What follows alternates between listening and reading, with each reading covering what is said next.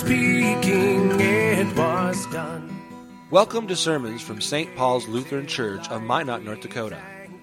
St. Paul's is anchored in the message of Christ crucified for the forgiveness of sins, for the church and for the world. The following sermon is from Reverend Dr. Matthew Richard.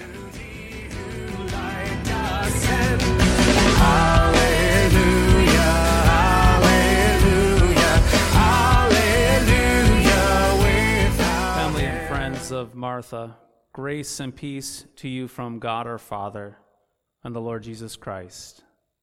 Amen.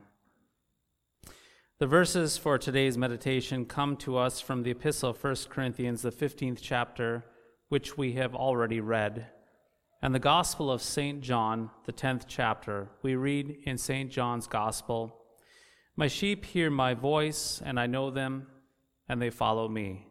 I give them eternal life, and they will never perish, and no one will snatch them out of my hand. My Father, who has given them to me, is greater than all, and no one is able to snatch them out of the Father's hand.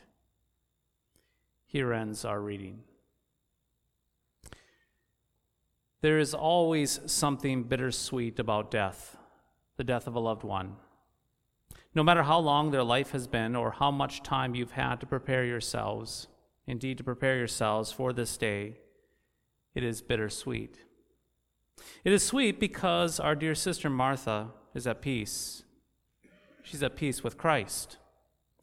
You see, when Martha was baptized into Jesus, Jesus, he actually snatched her from darkness, forgave her of all of her sins, and made a promise to her. This last week, Jesus fulfilled this promise when he sent his angels to gather her to her home. And yet, at the very same time, there's also bitterness. There's bitterness with death. There is bitterness because never again in this world will you and I hear her voice, feel her touch, look into her eyes.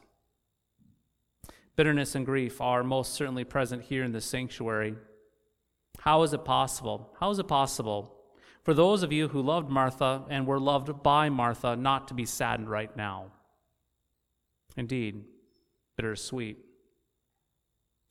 Some well meaning people, though, will try and convince you and me that death is natural.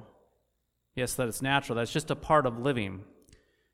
But they don't sound very persuasive, even to themselves. Death is natural? I don't think so. I do not think so.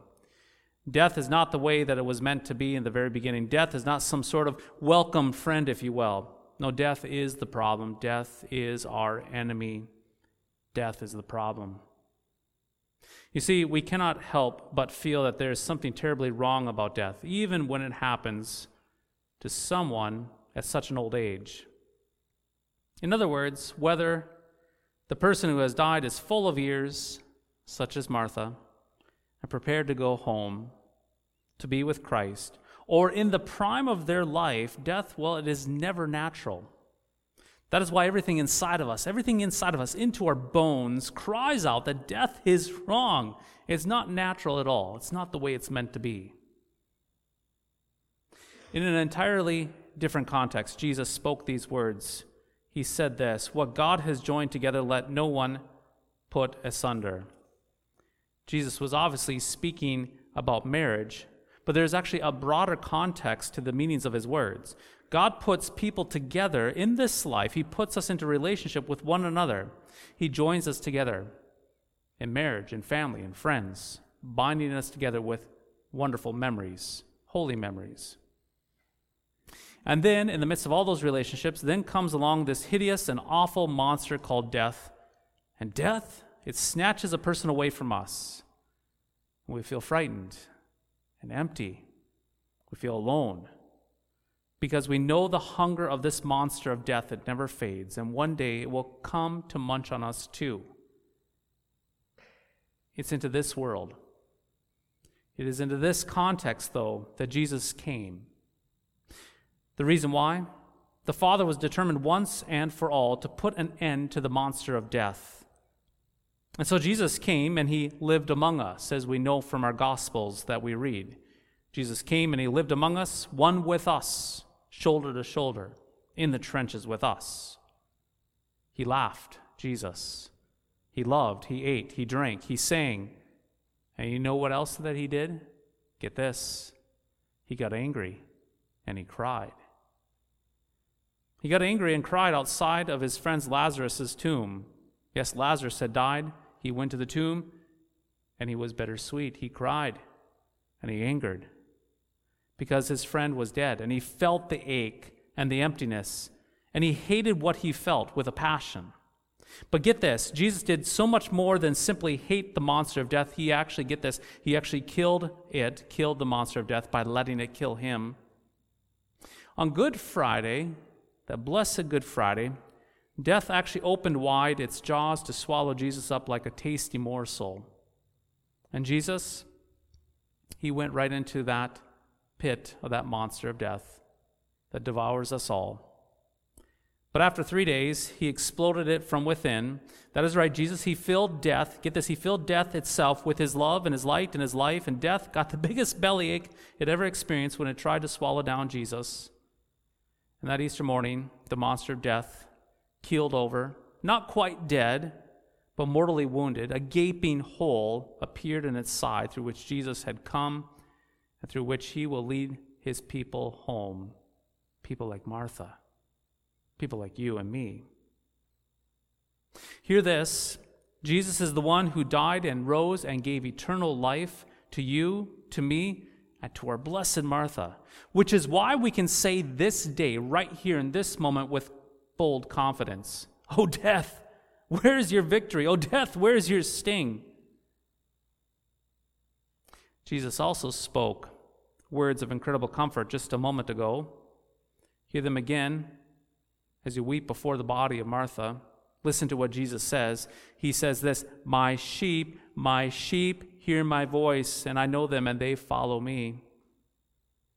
You see, Jesus' sheep listen to his voice, and he knows them. He knows his sheep. He really knows them for who they are. He knows Martha. He actually knows Martha better than you and I do, indeed. Jesus knows Martha as one who was a sinner one who had her struggles, one who had her doubts, one who had her fears, just like every one of us as well.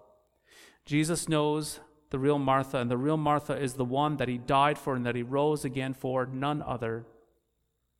And the same is true for you and me. He knows us for who and what we really are with all of our rebellion, with all of our wandering, with all of our searching and failures and doubts, behind all of the facades we put up that we think that will make us look religious, and which we might hope might give us some protection on the last day, behind all of this, Jesus, He knows you and me. He knows the real you, and He loves you still the same. And so, to the point this morning, Martha is a sheep. She is a sheep. She is baptized into Christ. She hears the voice of Jesus. She was one of Jesus' sheep who was known by Jesus, and she will never be snatched from Christ's hands, especially from that monster of death. Did you hear that? Jesus gives Martha eternal life and promises that she will never perish. Death's hold on your dear Martha is not as strong as Jesus' hold on Martha. Indeed, Jesus holds Martha by the hand even in the darkness of death right now. Jesus holds her by the hand with the nail prints still showing. It is a mighty hand that he holds her. It is a living hand that holds her. It is a hand that is stronger and brings life again to Martha. It is a hand that is stronger than death. And so nothing can snatch Martha from the strong grasp of the Good Shepherd not even the monster of death. Dear friends, Jesus is now holding Martha until the last day when he will come back in a great visible glory. On that day, Martha will be raised. Hear that? She will be raised. She will be raised and walk right out of that monster's side, hand in hand with her Savior, with a smile, perhaps a skip in her step and so today, we cry. And it is good and it's right to do so. But we must not cry as those who have no hope. Christ is risen. Death has been mortally wounded. Christ is risen, and he holds Martha in his strong hand. He knows her, and she is a sheep of his. Christ is risen, and your sins have been forgiven. Heaven is open to you, and you have a Father waiting for you. Christ is risen for me, for you, and for Martha, so that you and I can have joy in the midst of tears. In the name of Jesus, Amen.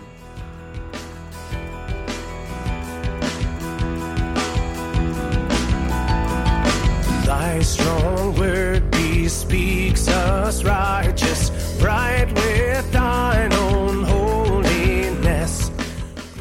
Thank you for listening to today's podcast sermon. You can access a full manuscript of today's sermon from Pastor Matthew Richard's blog at www.pastormattrichard.org or visit St. Paul's website at www.stpaulsminot.org. The Lord bless and keep you.